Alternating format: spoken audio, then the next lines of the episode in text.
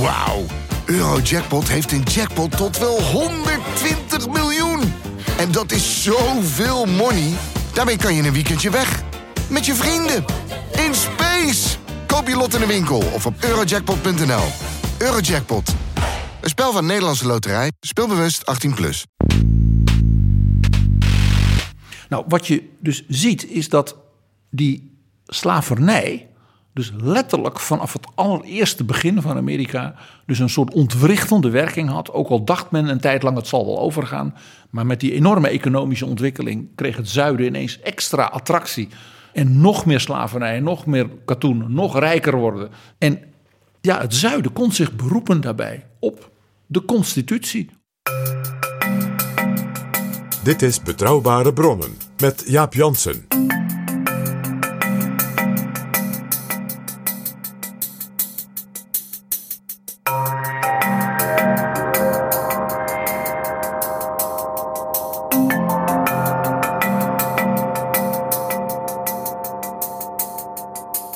Hallo, welkom in Betrouwbare Bronnen, aflevering 185. En welkom ook PG.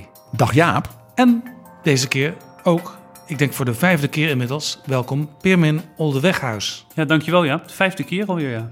Want we gaan het hebben over de Verenigde Staten, opnieuw over de Verenigde Staten, waar afgelopen week de politieman Derek Chauvin veroordeeld werd voor de dood van George Floyd.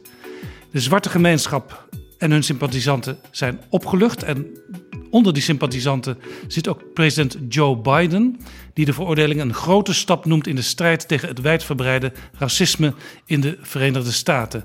En dat bleek jou een goede aanleiding om te gaan praten over de Civil War, de burgeroorlog in de periode 1861-1865. Want alles wat er op dit moment gebeurt rondom die dood van George Floyd is mede terug te voeren op die periode. Ja, als je ook het Amerika van de 21ste eeuw met zijn rassentegenstellingen, de grote worstelingen op dat terrein, en dat is dus al heel lang, als je dat wil begrijpen, als je ook zeg maar dingen die voor Amerikanen heel aangrijpend zijn, heel emotioneel, ook heel politiek zijn, wilt begrijpen, dan moet je als Europeaan proberen te, te, te snappen te weten wat er dus zo lang geleden al in Amerika gebeurde. Hoe dus die burgeroorlog tot stand kwam. Hoe dat überhaupt kon. Dat er zoiets gruwelijks gebeurde. En wat er in die burgeroorlog gebeurde. En vooral ook wat er in december tien jaar na die burgeroorlog gebeurde. Want dat is bijvoorbeeld de basis van dingen als de Ku Klux Klan het feit dat zwarten dus geen burgerrechten hadden, geen stemrechten hadden, ook al waren ze dan officieel geen slaaf meer. Het feit dat zwarten überhaupt niet meetelden als burgers. Het hele begrip Black Lives Matter. Zwarte levens tellen mee. Dat is een begrip dat zit heel diep dus in de Amerikaanse geschiedenis. Sterker, dat zal nu ook in het gesprek wat we met Permin doen ook wel naar voren komen. Het zit zelfs in de grondwet van 1787 en al die geschiedenis van daarna van de ontwikkeling van de Amerikaanse Republiek. En het symbool van het zuiden tijdens die Civil War, de Stars on Bars flag, die werd ook gedragen toen het uh, kapitool bezet werd door aanhangers van Trump. En de luisteraars zullen straks weten waarom dat zo'n uh, pijnlijk beeld was op dat moment. En bijvoorbeeld ook al die discussies die in de Verenigde Staten spelen, maar die als het ware ook, ook elders in de wereld, in de, zeker de westerse wereld, een rol spelen. Het bijvoorbeeld het omverhalen of weghalen van beelden van bepaalde grote helden uit de geschiedenis. Waarom moet generaal Robert E. Lee op zijn prachtige paard weggehaald worden voor het kapitool van, ik noem eens wat, uh, van, van South Carolina? En waarom is dat zo'n enorm ding? Waarom waren er die demonstraties in Charlottesville? Waar Trump van zei, er zijn goede mensen aan beide kanten. Waarom is dat zo ingrijpend en zo emotioneel? Een Europeaan zal dat pas een beetje gaan leren begrijpen als je iets begrijpt en weet van die burgeroorlog, de voorgeschiedenis en ook de nageschiedenis daarvan. Ja, zullen we voordat we hier echt mee beginnen nog even luisteren naar Joe Biden en Kamala Harris deze week? Here's the truth about racial injustice. It is not just a black America problem or a people of color problem. It is a problem for every American. It is keeping us from fulfilling the promise of liberty and justice for all. And it is holding our nation back from realizing our full potential. We are all a part of George Floyd's legacy. And our job now is to honor it and to honor him.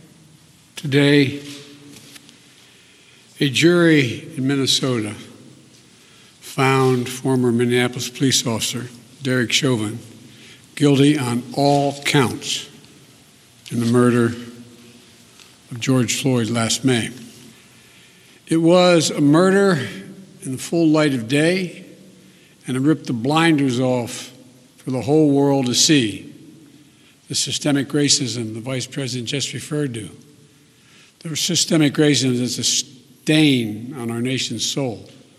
the knee on the neck of justice for black Americans. Profound fear and trauma. The pain, the exhaustion that black and brown Americans experience every single day. The murder of George Floyd launched a summer of protest we hadn't seen since the civil rights era in the 60s. Protests that unified people of every race and generation in peace and with purpose to say enough, enough, enough of this senseless killings. We have to listen. I can't breathe. I can't breathe. Those are George Floyd's last words. We can't let those words die with him. We have to keep hearing those words. We must not turn away. We can't turn away. We have a chance to begin to change the trajectory in this country. It's my hope and prayer that we live up to the legacy. May God bless you, but may God bless the George Floyd and his family. Thank you for taking the time to be here. This can be a moment of significant change. Thank you. Jaap Jansen en Pieter Gerrit Kroeger duiken in de politieke geschiedenis. PG en Peermin, het is deze maand precies 160 jaar geleden dat die burgeroorlog in Amerika losbarstte. We zullen het in deze aflevering gaan hebben, want we gaan er meerdere afleveringen aan besteden. Over de wortels van die oorlog. Waar kwam het vandaan? Waar begon het? Wat gebeurde er in de tientallen jaren daaraan voorafgaand? Ja, aan het eind van deze, dat eerste gesprek, dialoog met Permin, zal dus komen de dag 12, 13 april 1861, Fort Sumter in de haven van Charleston.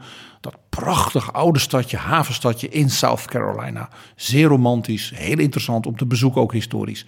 Maar daar, bij dat fort, de beschieting daarvan, daar begon zeg maar, het echte militaire geweld. En we gaan het dus nu over hebben. Hoe kon het dat dat land, dat begon als republiek van de vrijheid, van de democratie, hè, dus tegen die Europese vorsten en hun onderdrukking. Ja, een hele dergelijke. progressieve gedachte, dus eigenlijk dat Amerika. Vrijheidsgedachte. Hè, eh, hè, we hold this truth to be self-evident, that all men are created equal. Dat dat dus uitmondt in 80 jaar na de start in een gruwelijke burgeroorlog. In geen militair conflict in de Amerikaanse geschiedenis zijn zoveel mensen gesneuveld als in de burgeroorlog. Dus veel meer dan in Vietnam. Veel meer dan in de Tweede Wereldoorlog of- in Korea. Iets wat wij Europeanen ook niet altijd beseffen. Waarom kwam er een burgeroorlog, Peermin? De wortels van die burgeroorlog die zijn eigenlijk al eh, ja, diep in de grond geschoten op het moment dat de constitutie, de grondwet van de Verenigde Staten, is aangenomen. Eh, je had eh, in die tijd staten waarin slavernij pla- plaatsvond. Dat waren dus gewoon nog de ouderwetse koloniën aan de kust van de Verenigde Staten. Virginia, South Carolina, Georgia. De Verenigde Staten was toen nog echt op de zeegrens eigenlijk alleen maar. En dan meer in het noorden, de staten die eigenlijk geen slavernij hadden. Dus je had al een sentiment van mensen die dat eh, geen goed idee vonden. En daar ook eh, dat wel een goed idee vonden. Te meer omdat ze er economisch van afhankelijk waren. Hoe kwam het dat, want slavernij eh, speelde natuurlijk op allerlei plekken in de wereld. Nederland is er ook bij betrokken geweest, heeft ook een rol gespeeld in de slavenhandel. Maar waar ontstaat op een gegeven moment het idee van... Dit is toch eigenlijk niet zoals het hoort, of misschien wel simpeler. Dit is geen goed verdienmodel. Er zijn meerdere redenen voor. Je hebt een sterk gedreven, religieus ingegeven uh, weerstand tegen de slavernij. Het, het, feit dat dus echt gewoon vanuit de gelijkheidsgedachte tussen alle mensen, vaak door uh, uh, kerkelijke voorgangers, vanuit protestantsbewegingen, tot men dat afwijst. tegelijkertijd heb je ook stroming in de Verenigde Staten vanuit het idee dat het God-given land was aan witte mensen. Dus mensen die vonden dat de Verenigde Staten een land moest zijn van allemaal kleine boeren die wel wit waren, maar dan niet ook slaven moesten houden. Dus het is een mengelmoes van verschillende opinies over waarom dat goed of slecht zou zijn. Alleen de, de fundamentele tegenstelling is eigenlijk tussen de mensen die er af, economisch van afhankelijk zijn en de mensen die dat eigenlijk niet zijn. Want waarom waren slaven uh, nuttig in het zuiden? Het was een zeer agrarische uh, economie tabakplantages, um, uh, indigo, uh, ga zo maar door. Maar allemaal aan de kust. Als je kijkt in de staat waar wij nu aan, veel aan denken, eigenlijk als je aan de, het, het slavernij zuiden denkt, dan denk je aan Louisiana, Mississippi, Alabama. In die tijd woonden daar, nou, in ieder geval nog niet de Amerikaanse uh, burgers, die woonden daar op dat moment nog niet. Uh, heel dun bevolkt gebied, hoorde ook nog niet bij de Verenigde Staten. Dus het was echt alleen maar de Jeffersons was bijvoorbeeld, had slaven, George Washington had slaven. Al die ja, grote figuren uit de Amerikaanse onafhankelijkheidstijd, waren allemaal slavenhouders. Dat waren aristocraten die zich dus ook spiegelden aan de Britse aristocratie. He, die beschouwden zichzelf ook als Britten.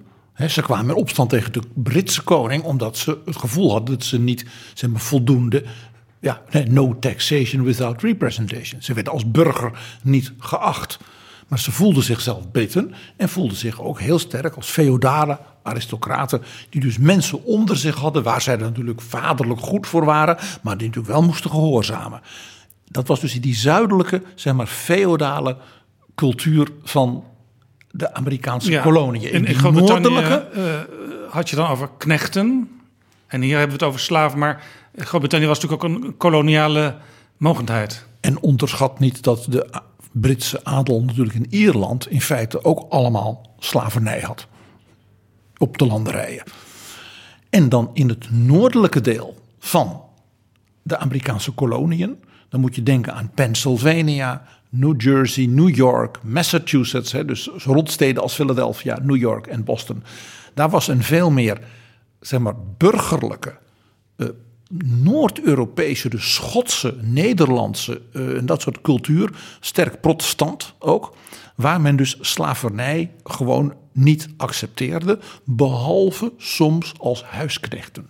Dat kwam wel voor. Maar er was dus geen grote slaveneconomie, zoals op de tabaksplantages, de suikerplantages en dergelijke in het zuiden. En een huisknecht was een soort inwonend iemand die had dus wel bepaalde voordelen boven zeg maar, de gemiddelde slaaf in het zuiden? Absoluut. De slaven in het zuiden werden, waren echt mensen die op plantages gewoon doodgewerkt werden. Om maar een voorbeeld te geven. Um, in, in eh, de soort van de, de bredere statistieken in het zuiden uh, van uh, uh, hoe de slavernij werkte. En dat is dan meer op het hoogtepunt daarvan. Kinderen van 12 jaar werden dan te werk gesteld als slaaf. Dat was gewoon, zolang de zon licht was, werd er gewerkt. 14 uur, als er een volle maan was, nog langer. En ehm, eh, de meeste slaven die werden gewoon niet 60, om maar zo te zeggen. De, de fysieke uitputting en, uh, was gewoon enorm. Dat laat wel zien waarom er ook uh, aan de andere kant een beweging ontstond van mensen die zeiden: Nou, als wij een land zijn waarin we zeggen dat we allemaal gelijk zijn, dan zou dit niet moeten kunnen. En een van de eerste dingen waarvan men dan wel heeft: van nou, we gaan ons hierin afzetten, is van nou. En daar was op zich ook nog wel redelijk overeenstemming over. We gaan stoppen met de import van slaven. Ja, en tot slaafgemaakte vrouwen, die stonden ook onder druk om zoveel mogelijk kinderen te krijgen toen. Hier speelden een aantal opmerkelijke tendenties in die tijd. Ten eerste dat de Britten, eh, door dus de snelle opmars van de industriële revolutie in Engeland, zeiden: ja, die slavenhandel, dat is eigenlijk zo langzamerhand, uh, dat, dat kan toch eigenlijk niet meer. Dus de Britten begonnen de slavenhandel sterk terug te brengen en uiteindelijk te verbieden. En er was nog iets, die industriële revolutie, die leidde ertoe dat dus in het noorden van de Verenigde Staten die Britse economische revolutie heel snel als het ware werd overgenomen. Dus ook in het noorden begon men dus typische dingen te doen zoals wij ze hier in Europa kennen. Bijvoorbeeld het aanleggen van grote kanalensystemen om snel dingen te kunnen vervoeren. Daar kwam natuurlijk ook de opmars van de spoorwegen. En de stoommachine, dat kwam allemaal heel snel op. Dus het beeld zeg maar, tussen nou, 1800 en 1820, 25 was die slavernij, dat is een Auslaaf-model. Dat zijn nog wat ja, plantagehouders, rijke aristocraten die op hun landerijen nogal wat slaven hebben lopen. Maar in 15, 20, 25 jaar is dat economisch model voorbij. Ja, en Alexander van Humboldt, over wie wij het al een aantal keren hebben gehad in betrouwbare bronnen, die reisde ook rond door de Verenigde Staten en die had een scherp oog voor innovatie en hoe je, hoe je economie op een goede manier kon organiseren. En die zag, eh, dit is op termijn geen verdienmodel meer. Toen hij in 1805 op bezoek was bij president Jefferson, Thomas Jefferson, de grote denker, founding father, en zelf een slavenhouder. Toen zei hij: Ik heb rondgereisd in ook de Cariben en op Cuba en dergelijke. Die, dat economisch model van de slavernij met die plantages, dat is over. Dat duurt nog 10, 15 jaar, maar dat houdt u niet vol. En hij kwam dus met een soort wetenschappelijk-economische en sociologische analyse. Waarmee hij zei: Die slavernij, dat, daar moet u mee stoppen. En dat was toen in die tijd ook wel een beetje het beeld. Men zei: Ja, dat klopt wel. Maar en toen gebeurde er dus iets onverwachts. In de industriële revolutie ontstond er ook een revolutie op het platteland. En werd met name het, uh, uh, het telen en verwerken van katoen werd ineens industrieel mogelijk. Dat leidde met name in Engeland en in Europa tot massale en daardoor ook goedkope voor de gewone man bereikbare textiel en een enorme textielindustrie. En die zuidelijke plantages, die konden dus die, ineens die katoen massaal gaan verbouwen, industrieel verwerken. En daar had je dus heel veel slaven voor nodig. Want dat katoen moest nog steeds wel geplukt worden. En ja, dat moest natuurlijk niet te veel kosten, want anders werd je niet rijk. When I was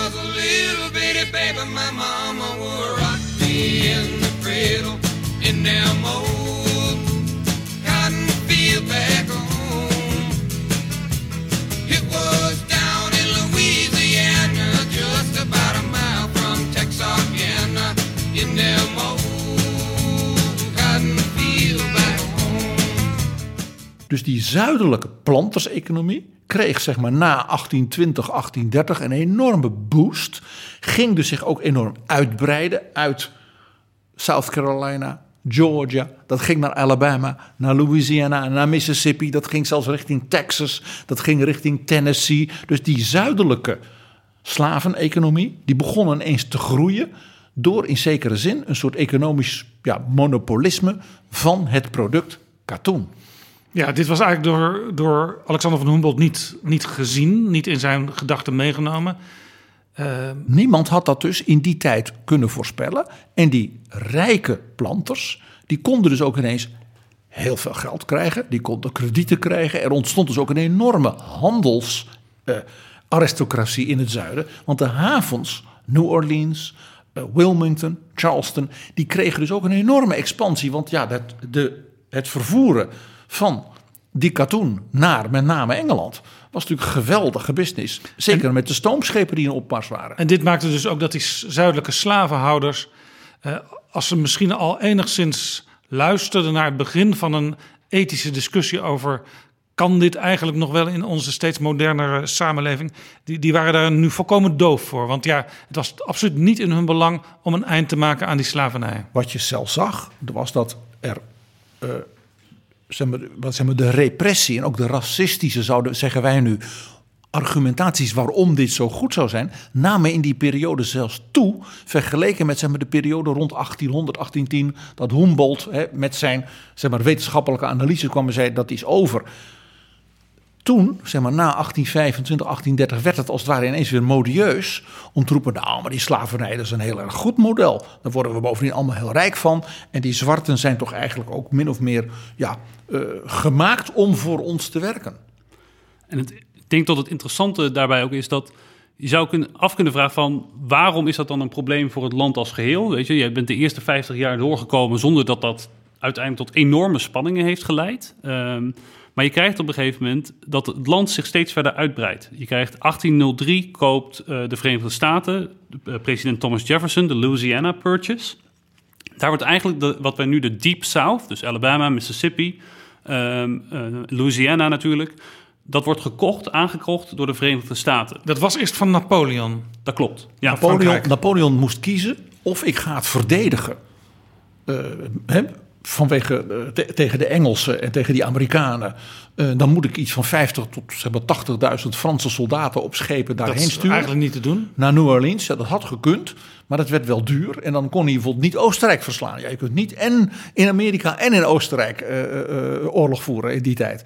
Dus toen heeft hij met de Amerikaanse ambassadeurs... die Jefferson had gestuurd naar hem, onderhandeld. En toen heeft hij gezegd, nou dan verkoop ik het gewoon...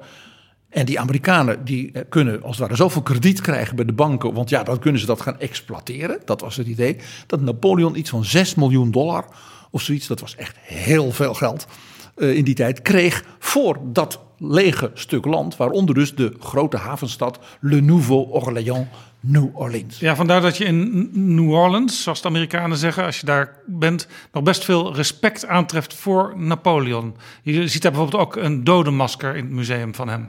En het beroemdste café van New Orleans is dan ook Du Monde. En daar maken ze fatsoenlijke koffie, zoals Fransen koffie drinken en niet dat slootwater van de Amerikanen. En hun beroemde beignets, dat Franse hapje voorbij de koffie. En dat maken ze al, zo, geloof ik, sinds 1780 of zoiets, ononderbroken. Ze zijn nog nooit dicht geweest.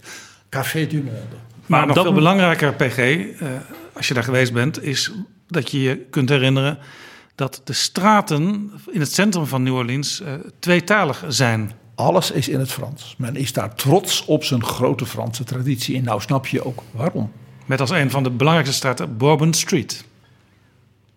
En die heet naar Bourbon, het koningshuis van Frankrijk. Maar op het moment dat hij aankoopt, dus New Orleans zat daarbij.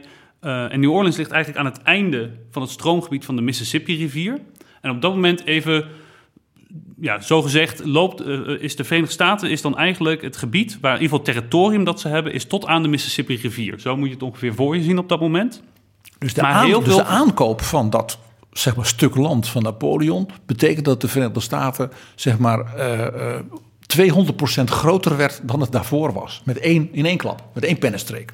En welk vraagstuk dan ontstaat is: oké, als we daar dan zometeen eh te- territoria gaan la- toelaten tot de Unie, ehm, mag daar dan slavernij plaatsvinden? Ja of nee? En eh, die discussie die loopt eigenlijk steeds hoger op. Omdat eh, als je een staat toelaat, betekent dat dat ze twee senatoren mogen leveren in de Senaat. Je krijgt eh, leden in het Huis van Afgevaardigden Ze erbij. stemmen voor de president. Ze stemmen voor de president. En in die machtsverhouding, daar zie je eigenlijk tot het onderwerp uitbreiding slavernij steeds meer gemixt wordt met het politieke machtsvraagstuk tussen de zuidelijke staten met, met hun economisch model en de noordelijke staten. En dat, dat wordt eigenlijk steeds verder op het spits gedreven. En een van de eerste keren dat het eh, nou, best wel eh, hevig oploopt is eh, in 1819. Gaat over de staat Missouri.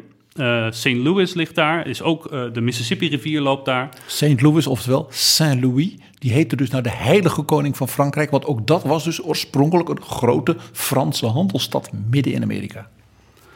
En in Missouri ehm, was het vraagstuk ook: mag hier de slavernij zometeen uitbreiden, ja of nee? Ehm, dat leidt dan tot een, tot een stevig politiek debat. En het uiteindelijke compromis dat dan gesloten wordt in 1820 is: ja, Missouri mag toetreden tot de Unie als een slavenstaat. Tegelijkertijd wordt Maine, helemaal in het noordoosten, ook toegelaten als vrije staat. Om ervoor te zorgen dat de balans in de Senaat niet verder zou verstoord worden.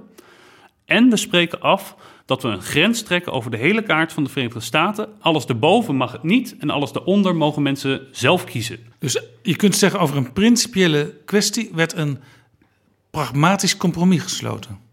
Eigenlijk op dezelfde manier als dat het tijdens de Constitutie ook al was gebeurd. De grondwet was ook een compromis.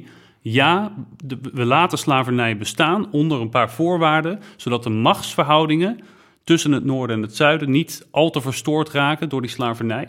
En men heeft in 1820 nog een keer gepoogd om zo'n compromis te sluiten. En dat heeft men gedacht van dat houden we dan wel een tijdje vol. ook door binnen de Senaat met, met, met uh, staatslieden als Henry Clay en dergelijke grote senatoren, grote politici, als het ware dat compromis voortdurend weer, als het ware, in herinnering te roepen, te optimaliseren waar mogelijk. En dan gebeurt er iets wat hier in Europa bijna niet bekend is. Er ontstaat een oorlog tussen de Verenigde Staten, dus de Union van toen, met Mexico. En tot groot enthousiasme van met name de, de aristocratische uh, leiding in de zuidelijke staten, die ook graag uh, militair was en ook natuurlijk mede ook voor de onderdrukking natuurlijk van de zwarte bevolking. En Mexico werd vernietigend verslagen in die oorlog door de Verenigde Staten.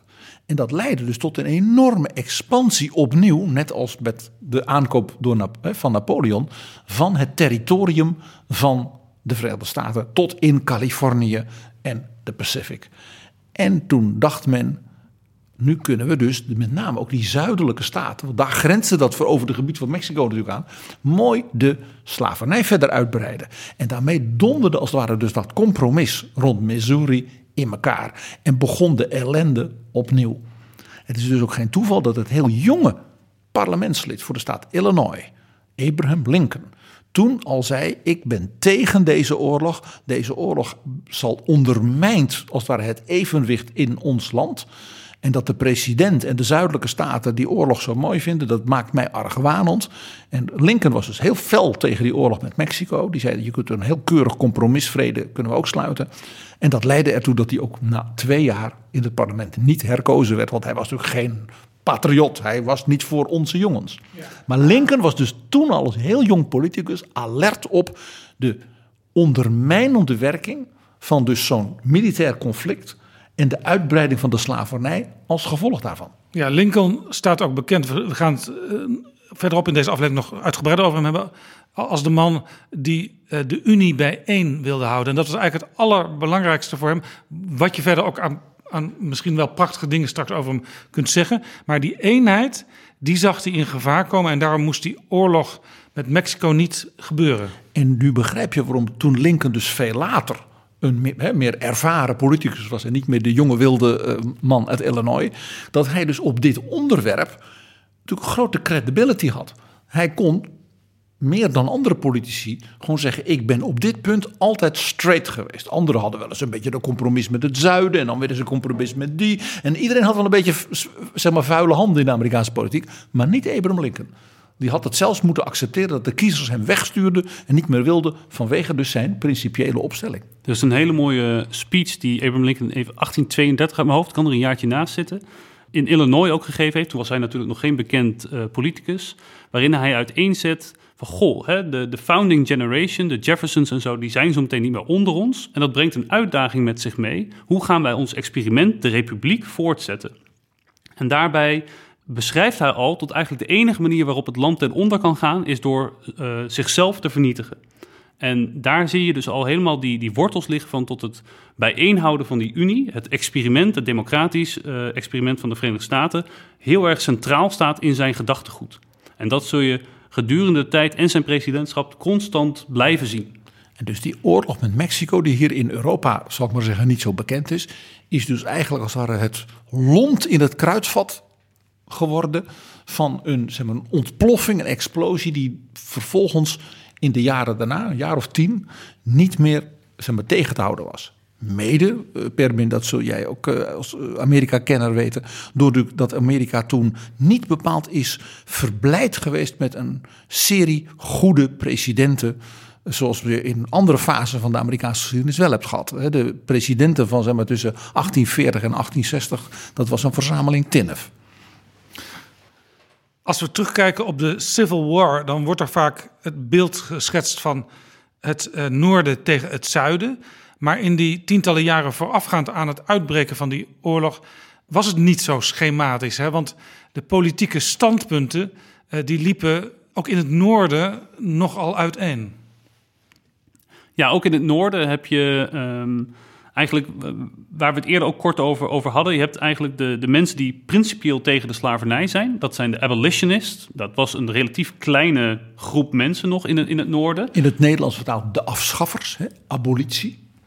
En dan heb je daarnaast een, een grote groep mensen die niet voor, de, niet voor de slavernij aan zich waren, maar ook vonden dat ze zich eigenlijk niet zo moesten bemoeien met wat er dan in het zuiden gebeurde.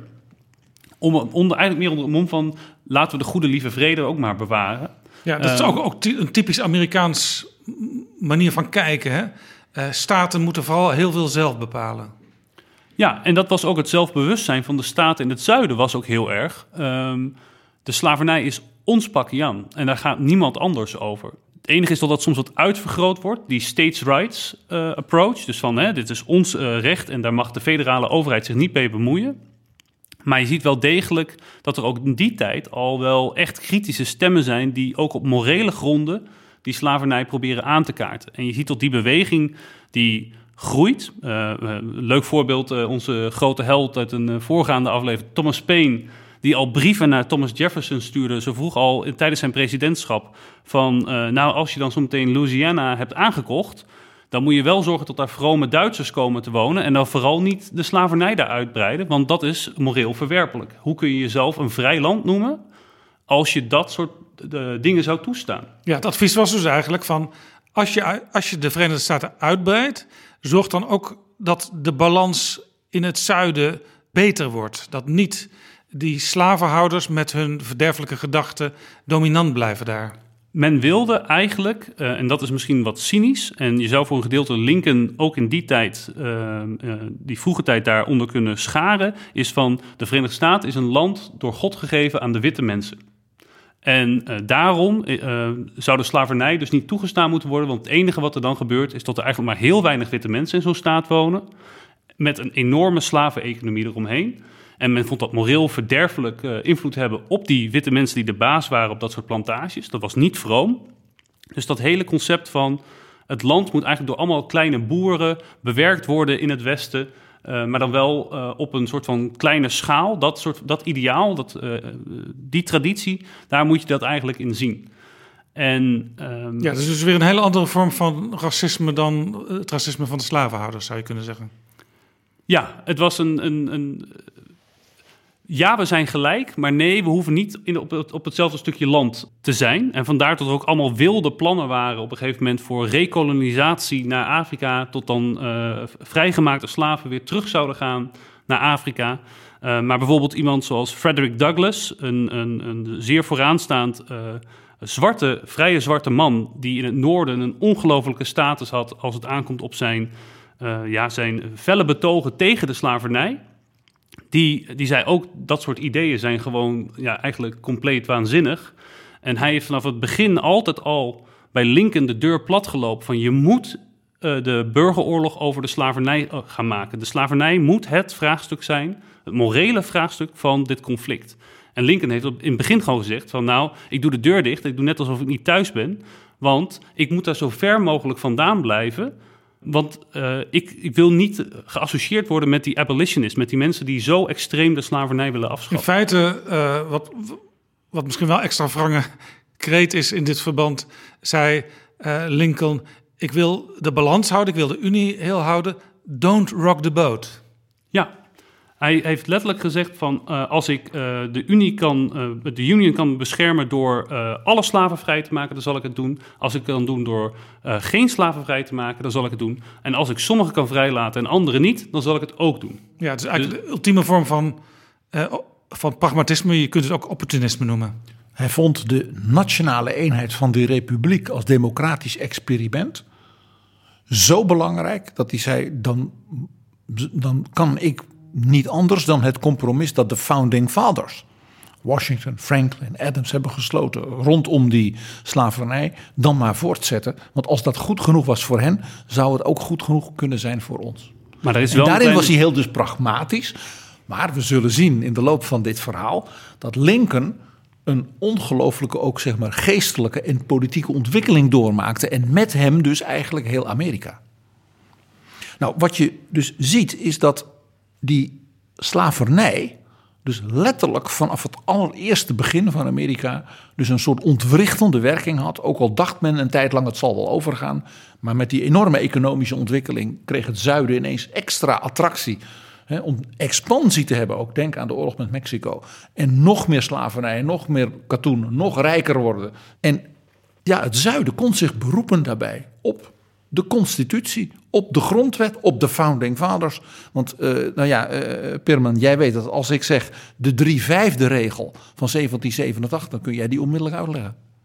Ja, men had een, ook weer in een soort van cynisch compromis, zouden we nu zeggen. Zeker moreel-ethisch gezien. Ehm, eh, omdat natuurlijk in het zuiden de, de, de bevolking bestond voor een groot gedeelte uit slaven... en dan uit, uit die, uit die eh, plantagehouders. En men wilde natuurlijk wel het liefst zoveel mogelijk politieke invloed hebben in Washington D.C. Dus dan heb je veel mensen nodig, want dat telt natuurlijk mee. Uh, maar liever niet natuurlijk dat die uh, slaven ook daadwerkelijk burgerrechten zouden hebben. Uh, laat staan tot ze überhaupt vrij zouden zijn. dus wat had men bedacht? Um, de slaven zijn geen burgers, zijn niet vrij, ze mogen niet stemmen. Maar als we de bevolking gaan optellen, dan tellen ze voor drie vijfde persoon mee. Waar, dat was een compromis, want uh, in het zuiden wilde men natuurlijk van je telt iedereen mee. En dan alleen dat kleine selecte groepje mag dan natuurlijk daar wat mee doen. Dus zei het noorden, ja daar kunnen we niet mee akkoord gaan. En uiteindelijk kwam er toen heel cynisch eigenlijk uit, nou dan tellen ze voor drie vijfde mee. En dan hebben we op die manier weer politieke machtsverhoudingen gecreëerd. Dus dat idee Black Lives Matter, dat kun je eigenlijk rechtstreeks enten op dit moment in de Amerikaanse geschiedenis. Het vroegste moment in de geschiedenis dus. Dat tot slaaf gemaakt, zoals we dat tegenwoordig zeggen, niet volledig als mens en als burger met rechten meetelde.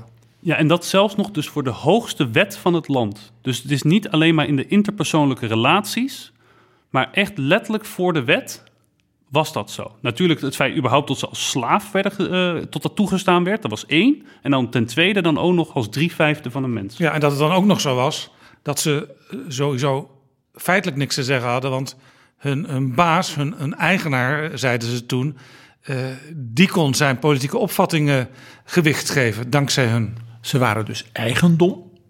Ze waren dus materie. Ze waren geen mens. Ze telden dus niet als een volwaardig mens letterlijk. Maar de baas kon hun gewicht letterlijk en figuurlijk wel in de schaal brengen. voor de politieke machtspositie van de zuidelijke staten tegenover het noorden. En dit maakt dus ook extra duidelijk waarom de zeg maar, progressievere krachten in de Verenigde Staten angst hadden voor uitbreiding van het land in het zuiden. Als die, die slavenhouders daar met hun denken dominant zouden zijn. Want dan zouden ze ook in Washington dominant zijn. En er was nog een tweede belangrijke angst. Dat was met dus die expansie van de zuidelijke staten en ook de slavenstaten. En de economische expansie van die katoenwelvaart. Die natuurlijk voor een hele dunne bovenlaag vooral was. En voor de handelselite in die havens. Nam ook de angst in het zuiden toe van de witten voor de zwarten. De angst voor een slavenopstand. De angst voor dat ze gaan ons allemaal vermoorden. Dus de angst ook, want het zijn geen mensen, het zijn dieren. Ze werden dus ook als, als wilde beesten afgeschilderd, hè, de zwarten. Uh, het, ze waren niet menselijk, het waren dierlijke types. Daar zat dus ook een enorme angst in voor er komt een dag dat deze mensen, want het waren natuurlijk wel mensen, niet meer zullen kunnen aanvaarden hoe ze worden misbruikt, de repressie, de verschrikkingen en ook de vreselijke straffen. Kinderen werden ge, ge, gemarteld, de mensen werden gegezeld, de mensen werden ook op de afschuwelijke manier natuurlijk eh, de gevangenis in. Eh, ze werden natuurlijk onmenselijk behandeld. Mensen werden verkocht, gezinnen werden uit elkaar gehaald.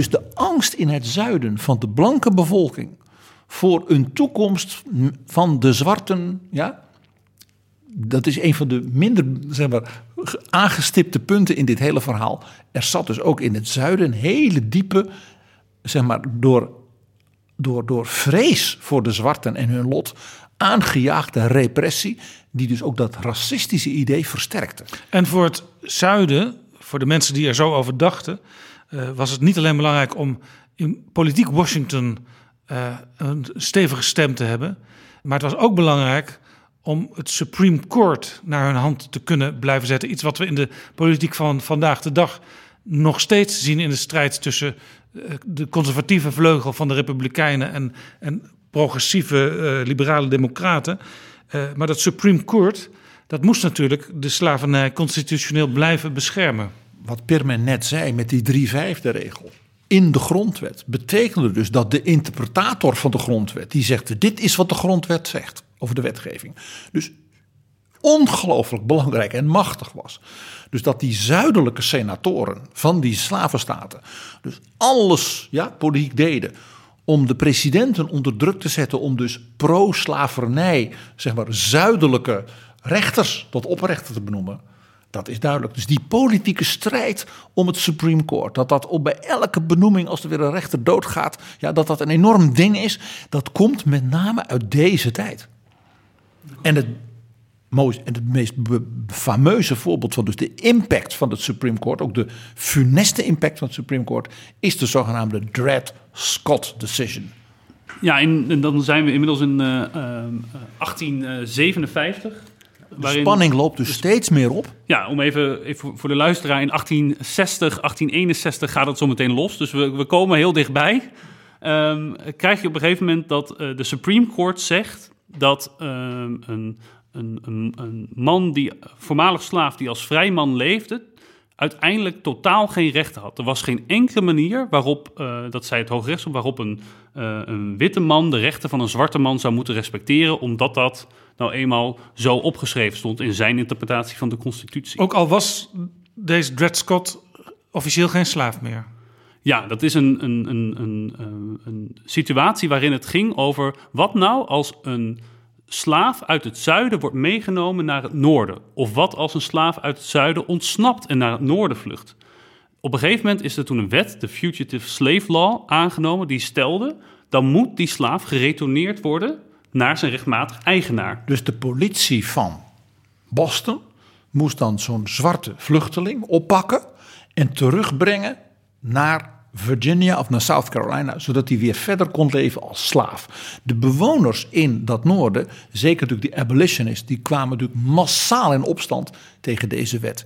En het Supreme Court, het Hoge Rechtshof, heeft dus die wet moeten interpreteren hè, aan de grondwet en kwam tot de conclusie: een zwarte is, als hij als slaaf geboren is, blijft eigenlijk altijd slaaf, ook als hij vrij is en woont in Boston. Dat was natuurlijk voor heel veel Amerikanen, ja, zeg maar, dat, het breekpunt. Want dat betekende dat dus die grondwet en die vrijheidsrechten niks betekenden.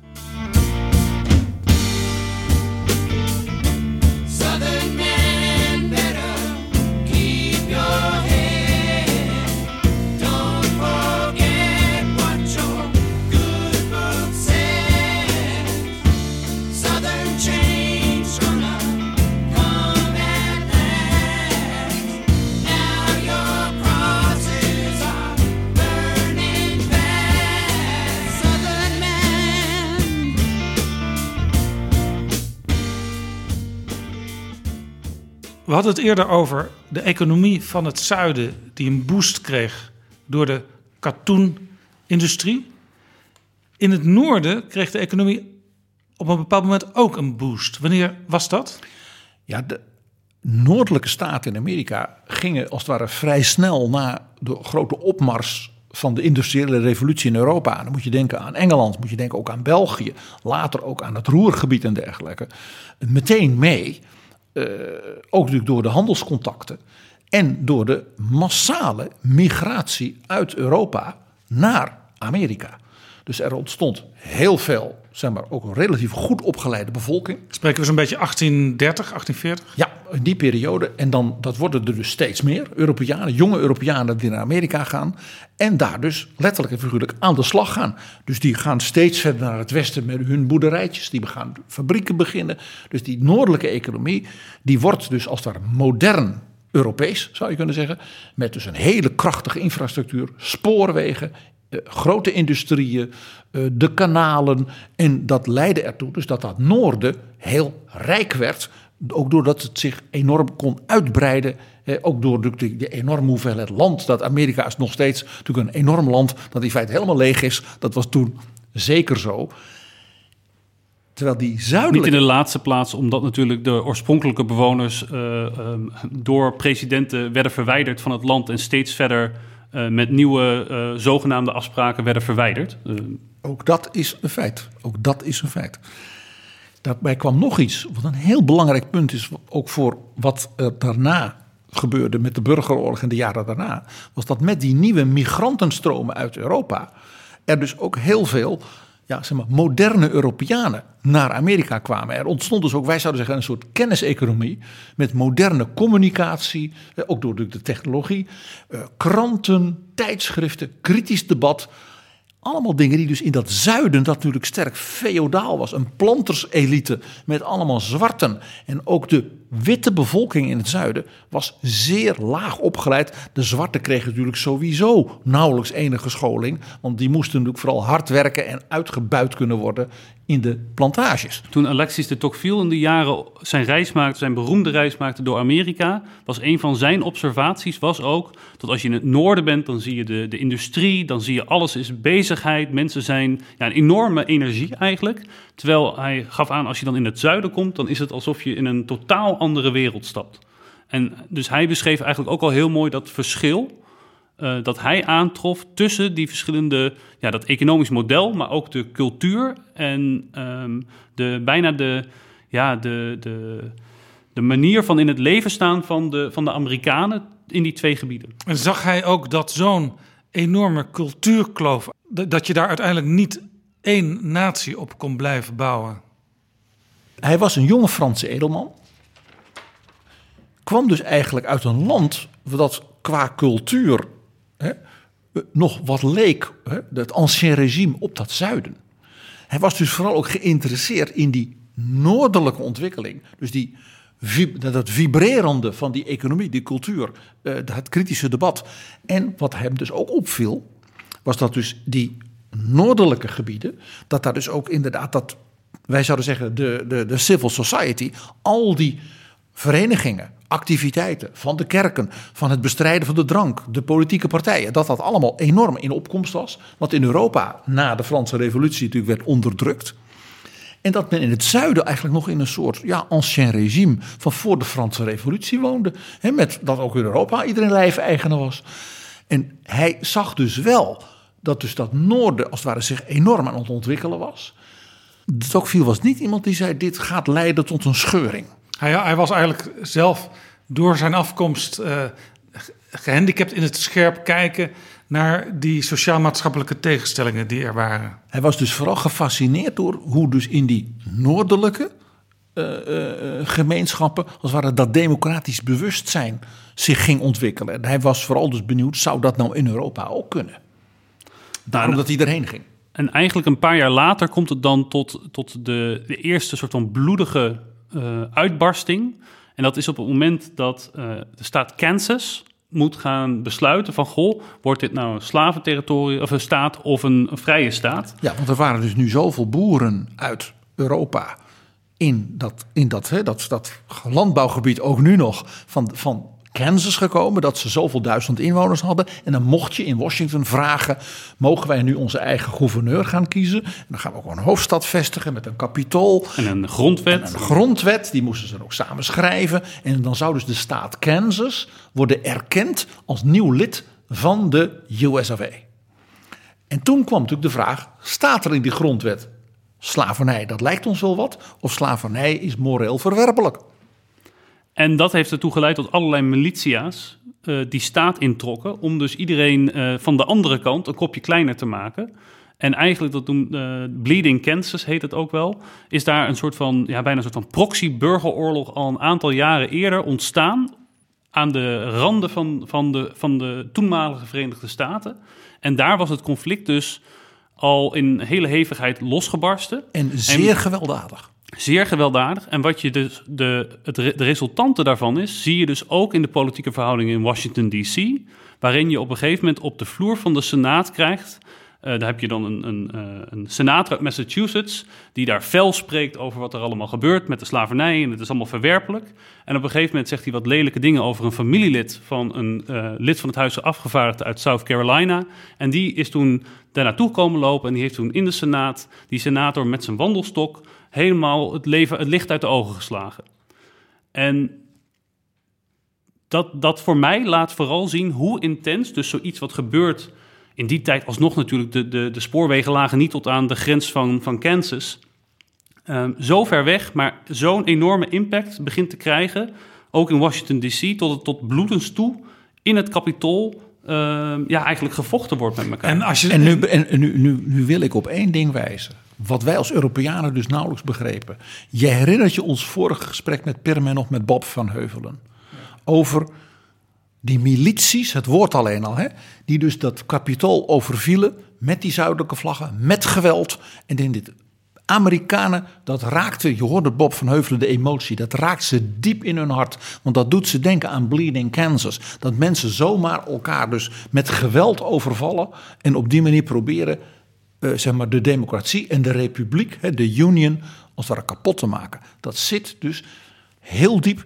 Ook de emotie die we eerder hoorden van een Joe Biden, die natuurlijk zijn hele leven daar in Washington in de politiek heeft gewerkt, heeft mede zijn wortels in dus de, het besef van de Amerikanen dat als, je, als dit gebeurt, zoals in Kansas toen, dan gaat het mis. Dan lopen we gevaar dat de republiek zelf ondermijnd wordt. En dit is dus ook Lincoln weer, als dit soort dingen kunnen gebeuren, dus als de, de, de, de, de wetten, dus het, het, eigenlijk zonder geweld oplossen van onze conflicten via de, via de wetten niet meer plaatsvindt, als het maar gewoon willekeurige, ja, een soort van, uh, ja, iedereen maar uh, vogelvrij verklaard is in dit soort conflicten, dan is het einde zoek. En dan en zullen geweld, wij. En geweld dan gaat overheersen. En dan zullen, zal de Verenigde Staten zichzelf uiteindelijk vernietigen. Dat was zijn. En in zijn beroemde debat met zijn opponent voor de senaatzetel in Illinois, Stephen Douglas, een van de belangrijke en intelligente, briljante aanvoerders van de Democratische Partij, heeft hij in die beroemde serie debatten, de Lincoln-Douglas Debates, zeer aan te bevolen om, dat, om die te lezen. Je kunt het echt vandaag nog lezen. Zo goed zijn die debatten. Dan zegt hij op een bepaald moment: This nation cannot endure half slave, half free. Want hij zegt dat leidt, zie Kansas, tot dat men met geweld dat gaat oplossen. dus je kunt een natie niet half vrij, half slaaf houden. Dus we zullen moeten kiezen wat voor soort natie, wat voor soort republiek we willen zijn. Ja, in dit gesprek hebben we al een aantal keren horen vallen democraten, republikeinen. Dat is als we nu naar de actuele Amerikaanse politiek kijken, natuurlijk zijn dat huishoudnamen. Hè? Dat is ook de tegenstelling. Iedereen kan zich daar iets bij voorstellen. Maar die politieke verhoudingen die waren toen, en de, ook de betekenis van die partijen en hun stromingen waren toen heel anders.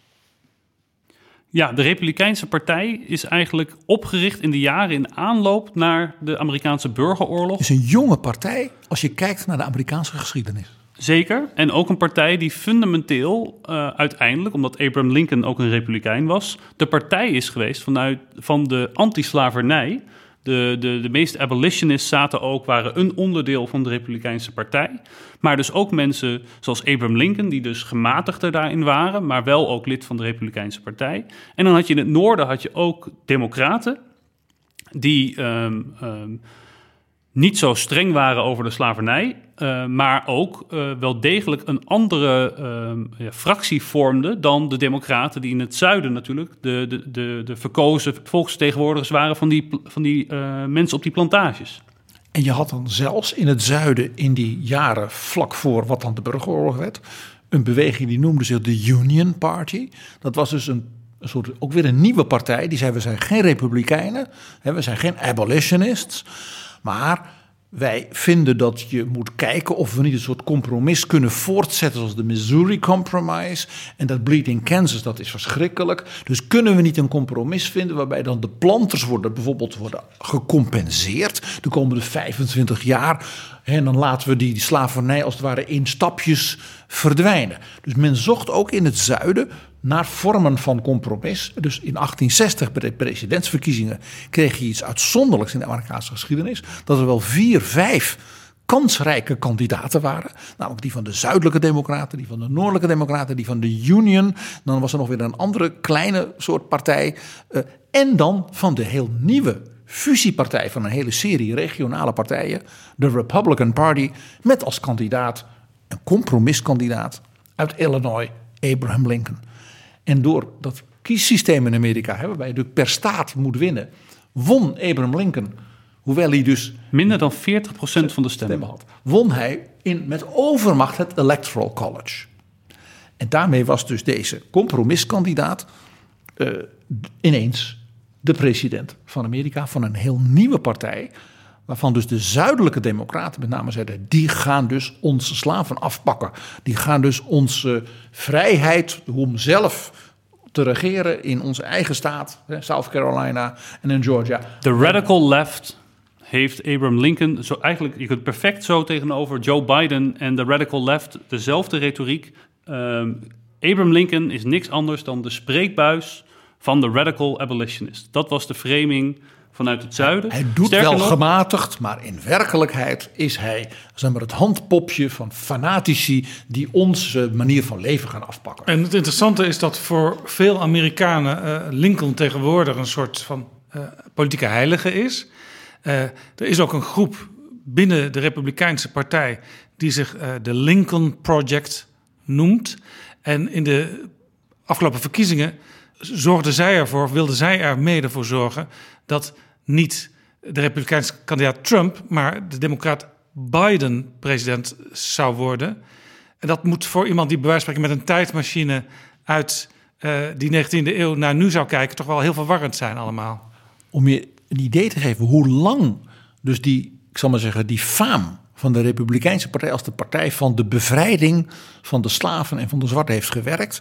Uh, de vader van Martin Luther King, Martin Luther King senior heette hij, heeft dus echt uh, in de jaren 50 met zichzelf geworsteld, gebeden, ja, met zijn vrienden gepraat of hij toch niet op Nixon moest stemmen en niet op JFK. Want Nixon was toch de jonge vicepresident van Eisenhower. En Eisenhower was toch een republikein en was echt een echte opvolger van Lincoln. Eisenhower had ook een enorme reputatie. En die Nixon die heeft dan toch een goed hart. Want dat is een Republican. En die Kennedy, ja, hij is dan wel modern en dit, maar het is toch een Democrat. En het zijn de Democrats in het zuiden die hij dus beschermt. En pas dus toen uh, uh, JFK, hè, zijn schoondochter, Coretta King, belde toen haar man, zijn zoon, in de gevangenis zat. Van wat kan ik voor u doen? Toen zijn dus dominees als Martin Luther King senior omgegaan. Hebben gezegd wij gaan op. En dat was dus voor het eerst in zijn leven dat hij dus op een democraat stemde voor het presidentschap. Dit is Betrouwbare Bronnen, een podcast met Betrouwbare bronnen. We keren terug naar 1860, één jaar voor het begin van die burgeroorlog. Lincoln wordt president en in zijn inaugurele reden doet hij een hartstochtelijk beroep op de Amerikanen, eigenlijk op de pro-union krachten voor de eenheid van het land. Lincoln heeft in zijn beroemde eerste inaugural speech dus de Amerikanen gezegd, en met name dus de Amerikanen in het zuiden. Ik ben de president van u allemaal. Ik wil met u samen onze union, onze democratie en onze republiek overeind houden en redden. En laten we met elkaar er proberen uit te komen. Nou, Permin, je kent die speech waarschijnlijk ongeveer uit je hoofd. Nou ja, mijn hoofd durf ik niet te zeggen. Maar hij zegt uiteindelijk, uh, wij moeten vrienden zijn. Wij moeten geen vijanden zijn. Uh, en uiteindelijk uh, dat de, de, soort van de, de grote historie van ons gezamenlijk ontstaan eigenlijk ons nog altijd zou moeten binden. En dat uiteindelijk, wanneer we een stapje terugnemen van onze ja, soort van verhitte discussies over waar we, nu, waar we nu in zijn beland. Als we daar een stap terug van zouden eh, nemen, dan zouden we toch weer door moeten hebben dat we uiteindelijk allemaal bij elkaar horen. En dan zegt hij, wij moeten luisteren naar de better angels of our nature. Dus de betere engelen van onze menselijke aard moeten ons als het ware tot het feit brengen dat wij vrienden zijn en dat we als Amerikanen dus bij elkaar horen.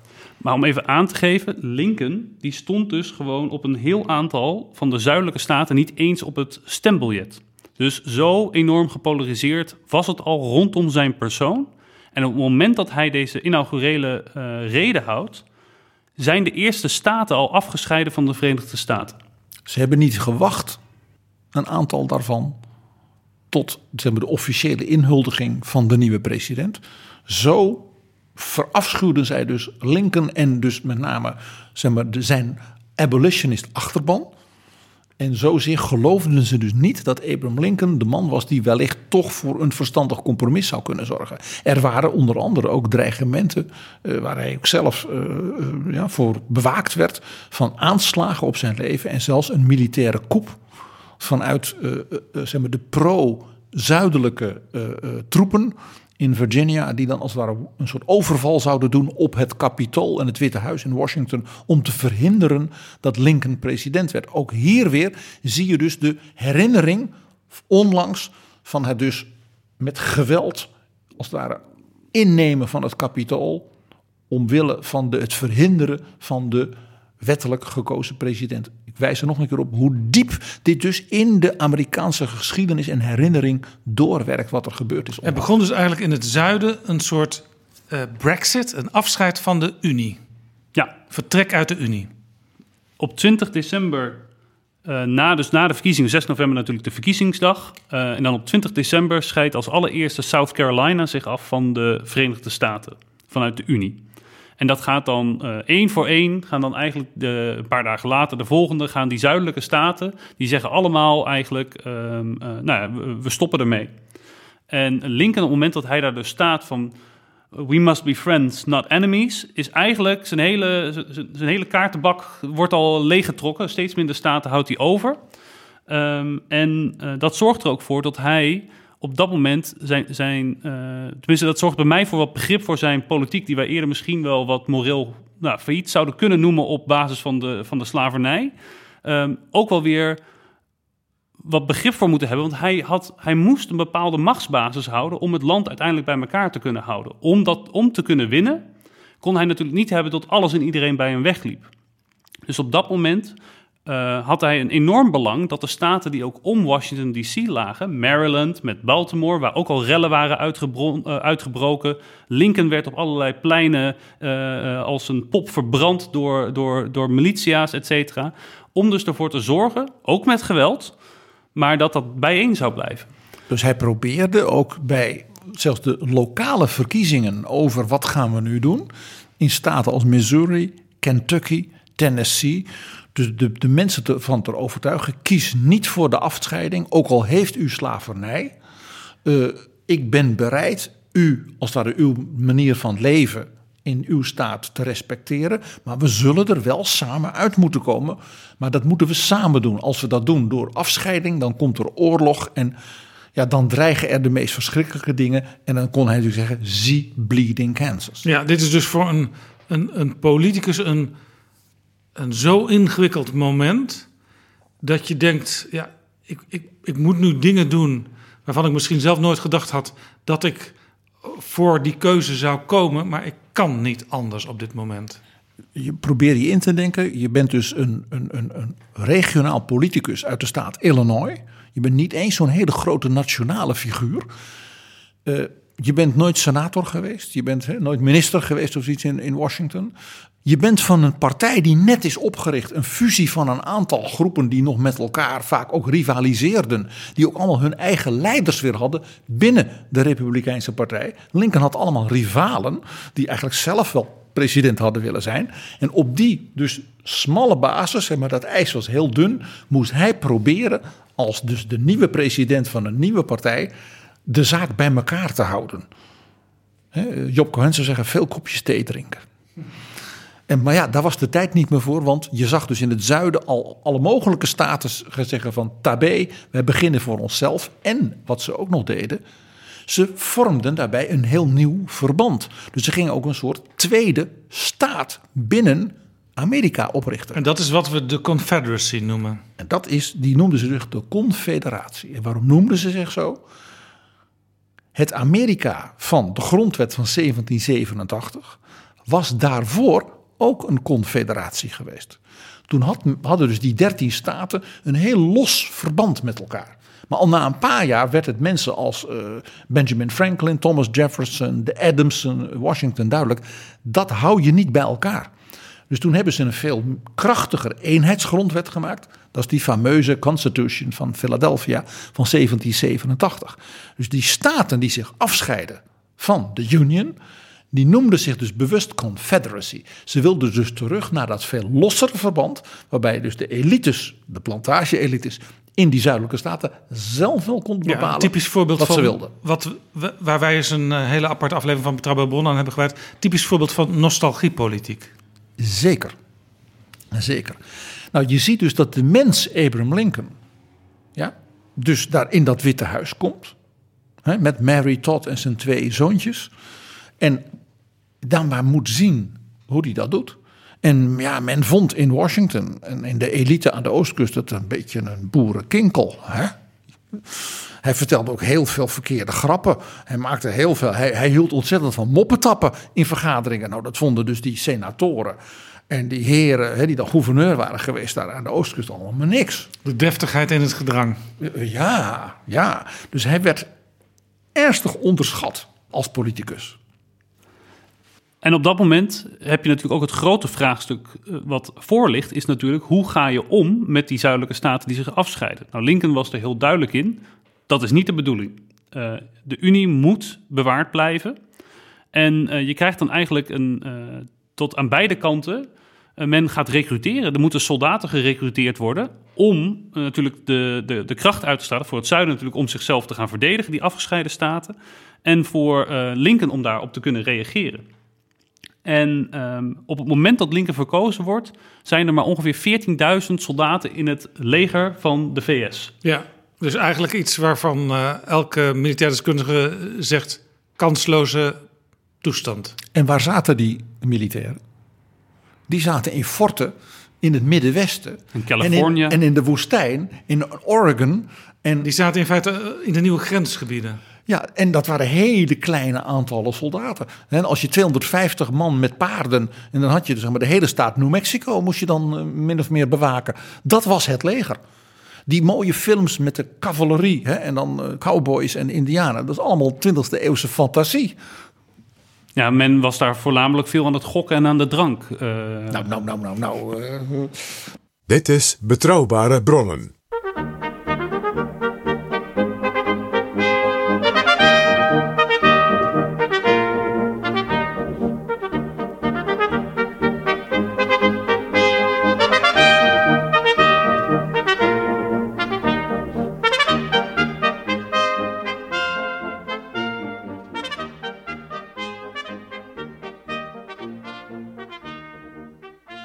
Maar dus het, het opbouwen van die, van die militaire strijdkrachten vindt in die dagen plaats. Uh, allemaal uh, ja, eigenlijk wachtend op van waar kom, komt er zometeen een eerste schot en hoe en waar. En uh, op een gegeven moment krijg je dan dat ehm, er heel enthousiast eigenlijk op wordt gereageerd.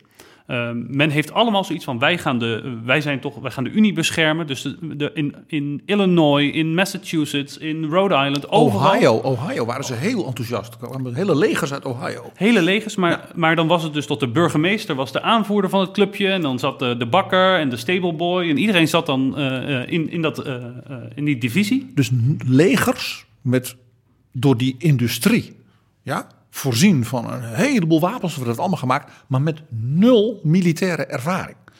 Het was een soort feestleger voor optochten. En hier ging iets interessants gebeuren. Lincoln zorgde ervoor dat de andere kant, het zuiden, de Civil War begon. En hier zag je dus voor het eerst dat dus die Abraham Lincoln, die boerenkinkel, uh, jurist, advocaat uit Springfield, Illinois, dat daar dus een vlijmscherp, politiek, strategisch, soort briljant soort man president was geworden. En dus zijn rivalen, die hij allemaal ook in zijn regering als kabinet om hem heen verzamelde, inclusief democraten die hij in zijn regering had, dus van de andere partij, die ontdekten dat deze man een heel ander iemand was, dat daar heel veel meer in zat aan intellect, aan uh, focus op de dingen die belangrijk waren. Hij was heel knap in het strategisch denken. Van dit moeten we doen. En dan moet je dus je oog ophouden. Veel meer dan ze dus hadden gedacht. En dat begon dus aan dat allereerste moment. Want hij zei: Kijk, wat er ook gebeurt. We moeten het zo als het ware organiseren dat het zuiden als eerste schiet. Want dan zijn zij rebels, hè, rebellen, tegen de door de democratie republikeins gekozen meerderheid. Ja, zij breken in feite in op de vrede die er is. En op de grondwet. En daarmee zijn ze daarmee dus rebels en zijn ze dus buiten de wet geplaatst. Dus dat was ook weer een heel staatsrechtelijke opvatting.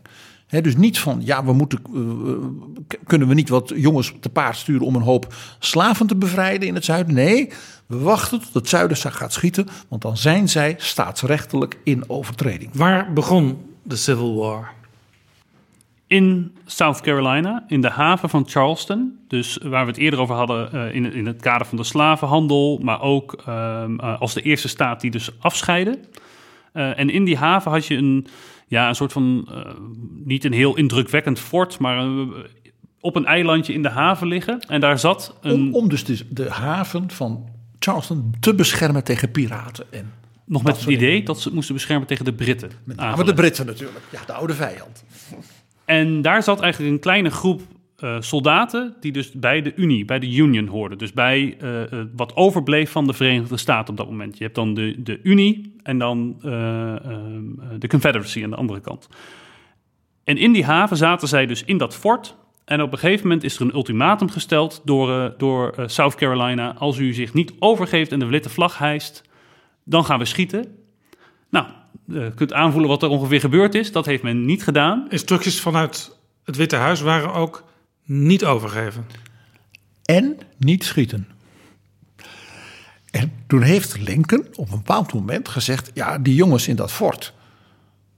Ja, daar ben ik verantwoordelijk voor als president, als opperbevelhebber. Dus die moeten wel te eten krijgen. Dus toen heeft hij een stel schepen, ook om dus het zuiden te lokken, hè, voor ravitaillering dus brood en uh, potten bier en, en natuurlijk uh, uh, kogels voor de kanonnen van het fort. En de zuidelijke havenmeester zei, die schepen van de Union, die komen onze haven niet binnen. Waarmee ze in feite al in overtreding waren, maar toen was er nog niet geschoten. En Lincoln zei, dan, dan laten we die schepen weer teruggaan. We gaan niet schieten. Dan hebben die jongens honger, dat is heel vervelend. Toen hebben ze dus met ook de commandant gepraat. Die zei, nou, ik heb nog voor zoveel dagen eten en ik kan de rantsoenen wel wat minderen. En de president zei, doe kalm man, hou uw koest, ja, gedraag u, dan, dan, ietsje, ja, dan de rantsoenen maar minder. Maar provoceer geen oorlog, want wij willen geen oorlog, wij willen de Union. En je raadt het al, nou ja, hè, op een bepaald moment gingen, gingen dus de zuidelijke batterijen vanaf de kust bij Charleston schieten op Fort Sumter.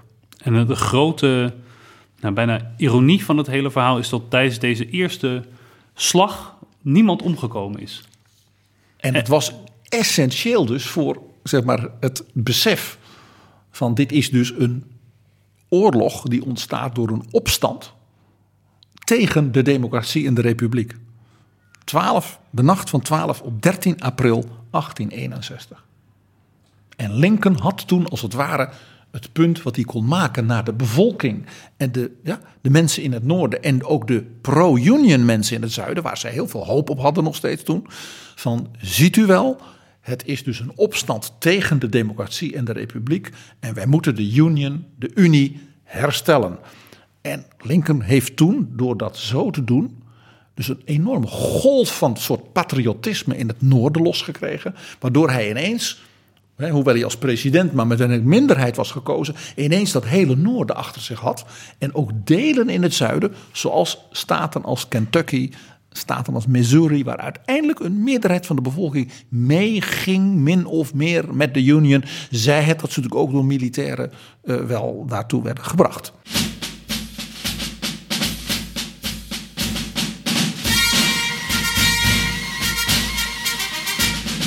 There were many Union men who wept with joyful tears when they saw the honored flag they had not seen for years. Hardly could they be restrained from breaking forth in cheers while we were marching through Georgia. Hurrah, hurrah, we bring the Jubilee. Hurrah, hurrah, the flag that makes you free. So we sang the chorus from Atlanta to the sea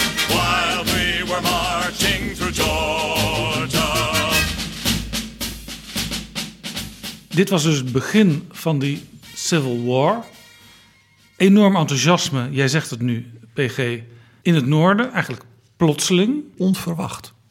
In een volgende aflevering gaan wij praten over hoe het verder ging in die burgeroorlog. Maar in het noorden dachten ze, dit hoeft niet heel lang te duren. Nee, men keek eigenlijk, eh, nou, als je heel simpel zou kijken, in het noorden wonen 21 miljoen mensen op dat moment. In het zuiden wonen 9 miljoen mensen, waarvan er 4 miljoen slaven zijn. En men had al wel Die dus niet mee konden vechten en die dus ook, ja, niemand daarvan had natuurlijk enige zeg maar, schoolopleiding of iets. Dus die konden in een moderne oorlog ook helemaal niks doen. Dus men had ook het idee, men had sowieso aan beide kanten tot er geen zwarte soldaten waren. Ook niet eh, vanuit het noorden, vanuit de Union. En maar de, de soort van, als je kijkt naar de kansberekening van wie zou nou de sterkste zijn, was dat eigenlijk wel van, van tevoren wel redelijk duidelijk. eh, dat zuiden, ja, dat kan economisch eh, het niet gaan opbrengen om het overwinnen tegen het noorden. Ehm, dus leeft er een soort van gedachte van nou, 90 dagen, dan moet het wel goed komen. Eén goede overwinning en dan, eh, dan is het wel weer duidelijk hoe de machtsverhoudingen liggen. En dan zijn we er wel klaar mee. En dat was natuurlijk ook een beetje kijkend naar oorlogen van die tijd. Wat was nou de laatste grote oorlog waar de hele wereld besef van had? Dat was Napoleon. Dat was wel alleen 50 jaar eerder. En het beeld was, als je een hele knappe generaal hebt en die heeft flink troepen, nou veel enthousiasme, en die voert die dan aan in een campagne en met één briljante veldslag. Dus je moet een briljante generaal hebben. Dat was dus ook een echt een ding, dat zullen we in een volgende aflevering wel gaan merken, dat dat voortdurend gezocht werd. En dan met één veldslag en dan is het over. En dan hebben we gewonnen. Het zuiden, grappig genoeg, maakte diezelfde rekensom die Permin maakte. Die Alleen dachten ook, het zal snel klaar zijn en dan in ons voordeel. En die dachten precies het omgekeerde. Die zeiden ja, wij hebben een planterselite hè, van 9 miljoen eh, zuiderlingen, waarvan 4 miljoen slaven. Die 5 miljoen, dat zijn allemaal jongens die zijn opgeleid door hun vader ja, in het heersen over troepen, over slaven. Die waren allemaal natuurlijk bewapend. Die waren allemaal ook, die hielden van die wat feodale, aristocratische militaire cultuur. Dus heel veel van de generaals van het, van het leger waren zuiderlingen.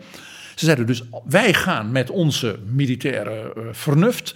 Die Noorderlingen, dat zijn allemaal jongens uit de steden, dat zijn Ieren, dat zijn Duitsers, die kunnen al nauwelijks Engels. Dus wij schieten ze zo weg. En bovendien, ons geheime wapen is natuurlijk het katoen. De Britten en de Fransen kunnen niet zonder die katoen, zonder die enorme economische ja, verbindingen met het zuiden. Dus de Britten en de Fransen gaan interveneren ten gunste van het zuiden, omwille van hun economie. En daarom dacht het zuiden, laat die Noorderlingen maar komen. Laat ze maar komen met die enorme legers van ze. Eén veldslag, dus dezelfde redenering, à la Napoleon. En we blazen ze gewoon van het veld. En dan hebben we gewonnen. En de Confederacy is dan de winnaar van deze kleine rebellie. Pirmin, wat was het eerste teken dat het misschien toch wat langer dan die verwachte 90 dagen zou gaan duren? Nou, dat is eigenlijk tijdens de. Uh, dat is, het is een besef dat langzamerhand gegroeid is hoor. Maar de eerste duidelijke indicatie ervan is eigenlijk de eerste grote veldslag. Uh, en die vond plaats uh, bij Manassas of Bull Run. de twee benamingen hangt er vanaf of je vanuit het noorden of vanuit het zuiden kijkt naar dat slagveld. Zelfs daar zit er nog een verdeling in van hoe het precies moet heten. Uh, tegenwoordig Manassas zou je kunnen zeggen een suburb van Washington D.C. Ja. Dus het, ra het, randje van de stad. Dus En- het was vlak bij de hoofdstad, was dus de eerste veldslag.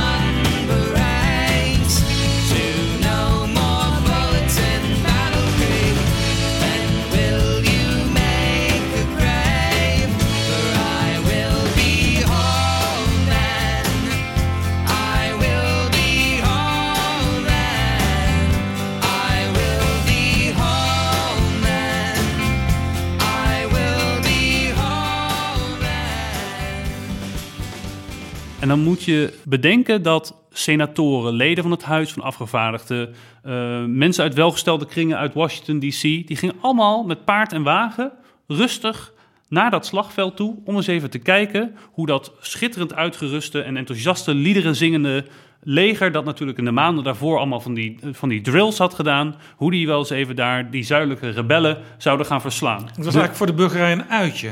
De opmars naar Manassas Junction. Het was ook nog een stationnetje in de voorstad. Dus je kon er zo, letterlijk zo heen met de koets. Want het was, de, de, de weg was erheen. En dat was een, inderdaad een uitje. Want ook alle studenten en iedereen die wel in was voor een verzetje. En de dames die die jongens in die uniformen leuk vonden. En dan met, met eh, zakdoekjes naar ze zwaaiden. Dus met honderden koetsen. Het was echt gewoon een soort ding. En dan gaan we kijken. En dan we winnen natuurlijk. Dus dan gaan we juichen. En dan is de oorlog voorbij. En zo ging men met z'n allen, dus met de troepen, samen naar Manassas, naar het stationnetje. Want daar in de buurt waren zuidelijke troepen gesignaleerd en die zou men natuurlijk zo wegblazen. En om, aan, de andere kant in het zuiden was het ook zo een, een, een befaamd iemand eh, die, die een keer gezegd heeft van... Nou ja, in, om, in het verdedigen van die afscheiding en dat het allemaal wel mee zou vallen, hoe ernstig het allemaal zou worden, dat hij zei, nou, alle bloed dat zometeen wordt eh, verspild in, in dit conflict, dat kan ik met één zak, zakdoekje kan ik dat op gaan vegen. Dat is geen probleem. Dus je, je voelt een soort bijna luchthartigheid, om geen ander woord te gebruiken, maar vooral een onvoorstelbaar soort illusiegedrag. Omdat men natuurlijk ook helemaal geen idee had wat een in een moderne, industrialiserende massa-democratie en een massa-land als Amerika een oorlog zou gaan betekenen.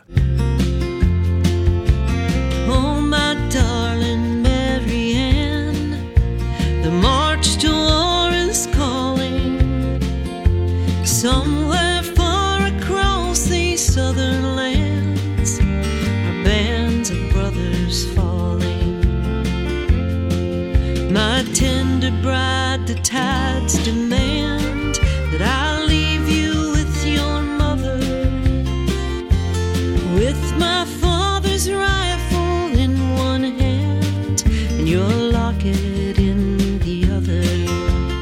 En op dat slagveld eh, gaat het eigenlijk eh, eh, in eerste instantie helemaal niet zo slecht voor het, voor het leger van de Union. Ehm, maar dan, dan krijg je de situatie dat het allemaal zo ongeorganiseerde rotzooi is. Dat men dus al halverwege gaat zoeken naar souvenirs op het slagveld. Om te kunnen laten zien, nou ja, ik was erbij. En uiteindelijk leidt dat ertoe, omdat er eh, eh, op een bepaald strategisch punt ze geen doorbraak weten te forceren, dat het in één klap omdraait. En dat al die, eh, die jonge soldaten van de, van de Union opeens eh, ja, hard rennend terug naar Washington DC waren, eh, omdat ze eh, toch verslagen werden op dat slagveld. Want de zuidelijke militairen, die dus wat meer professioneel georganiseerd waren, hè, die hadden wat meer geoefende generaals, die hadden dus als het ware een soort reserve gehad. Die dus op het moment dat het, een, zoals jij zo mooi zegt, een rommeltje werd op dat slagveld, ineens met zich 10.000 man, hè, met, ook vooral met cavalerie, daar was het zuiden ook beroemd om, ineens dat slagveld ja, betrad. Al schietelde wat dan niet. En dat leidde dus tot blinde paniek, ook bij al die mensen in die koetsjes, die dus die souvenirs als het ware aan het verzamelen waren. De, de, de overwinning was nabij, dacht men. Maar op dat moment zagen ze... dit is een hele gevaarlijke situatie waar wij nu in beland zijn. En men was bang dat dus de zuidelijke troepen binnen een uur Washington DC zouden innemen. Dus dan zou dus president Lincoln moeten vluchten uit het Witte Huis. Om je een idee te geven. En daarmee zou natuurlijk de morele triomf ook van de Confederacy natuurlijk oneindig zijn. Nou, dat is uiteindelijk niet gebeurd.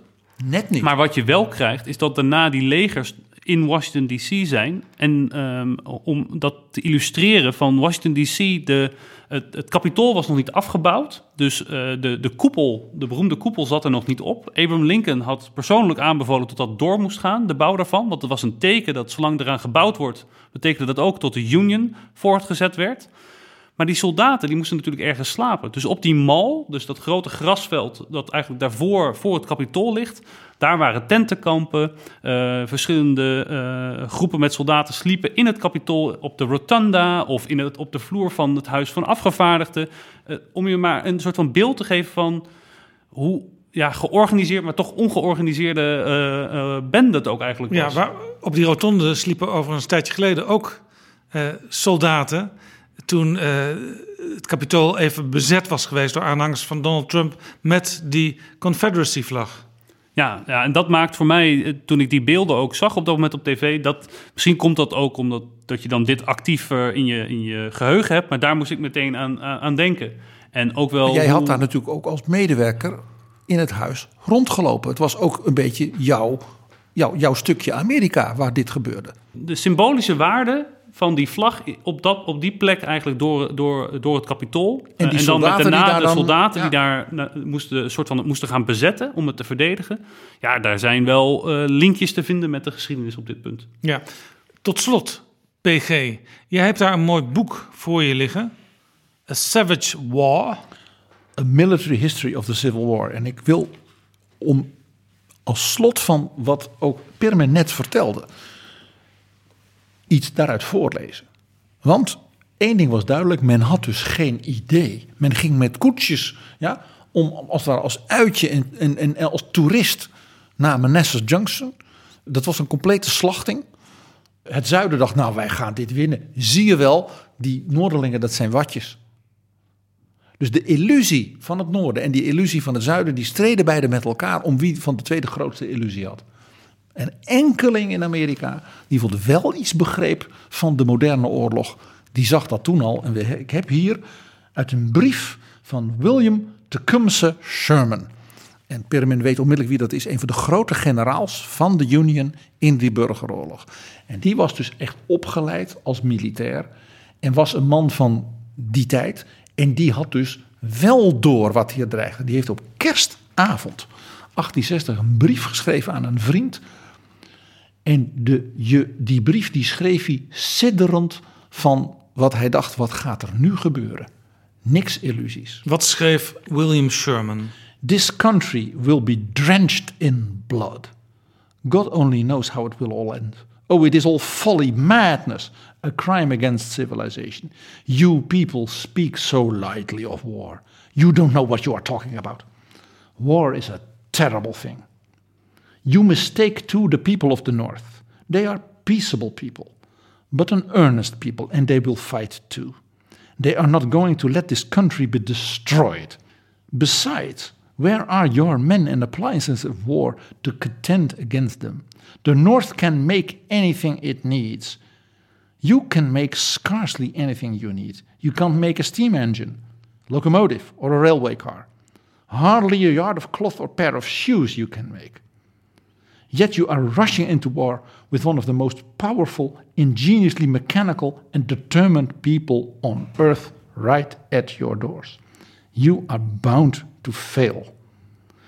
If your people will but stop to think, they must see that in the end you will surely fail. Dankjewel, Pirmin en PG.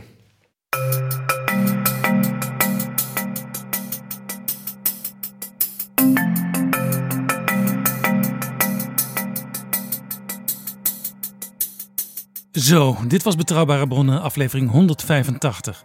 Deze aflevering is mede mogelijk gemaakt door vrienden van de show. Luisteraars die ons steunen met een donatie. Wil jij ons ook helpen? Ga naar vriendvandeshow.nl slash bb. Tot volgende keer. Betrouwbare bronnen wordt gemaakt door Jaap Jansen in samenwerking met dag en nacht.nl.